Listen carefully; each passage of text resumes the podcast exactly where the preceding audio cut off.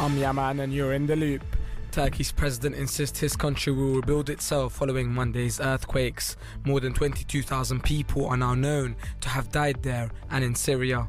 Rescue operations are continuing in a final push to find survivors still trapped under the rubble of collapsed buildings. Recep Tayyip Erdogan has been meeting people in Adiyaman and, and many accuse his government of a slow and inadequate response, and he admits they have fallen short.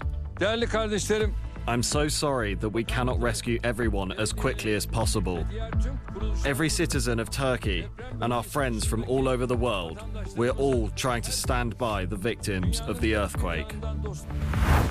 And in the UK, they have narrowly avoided recession after the economy flatlined between October and December last year.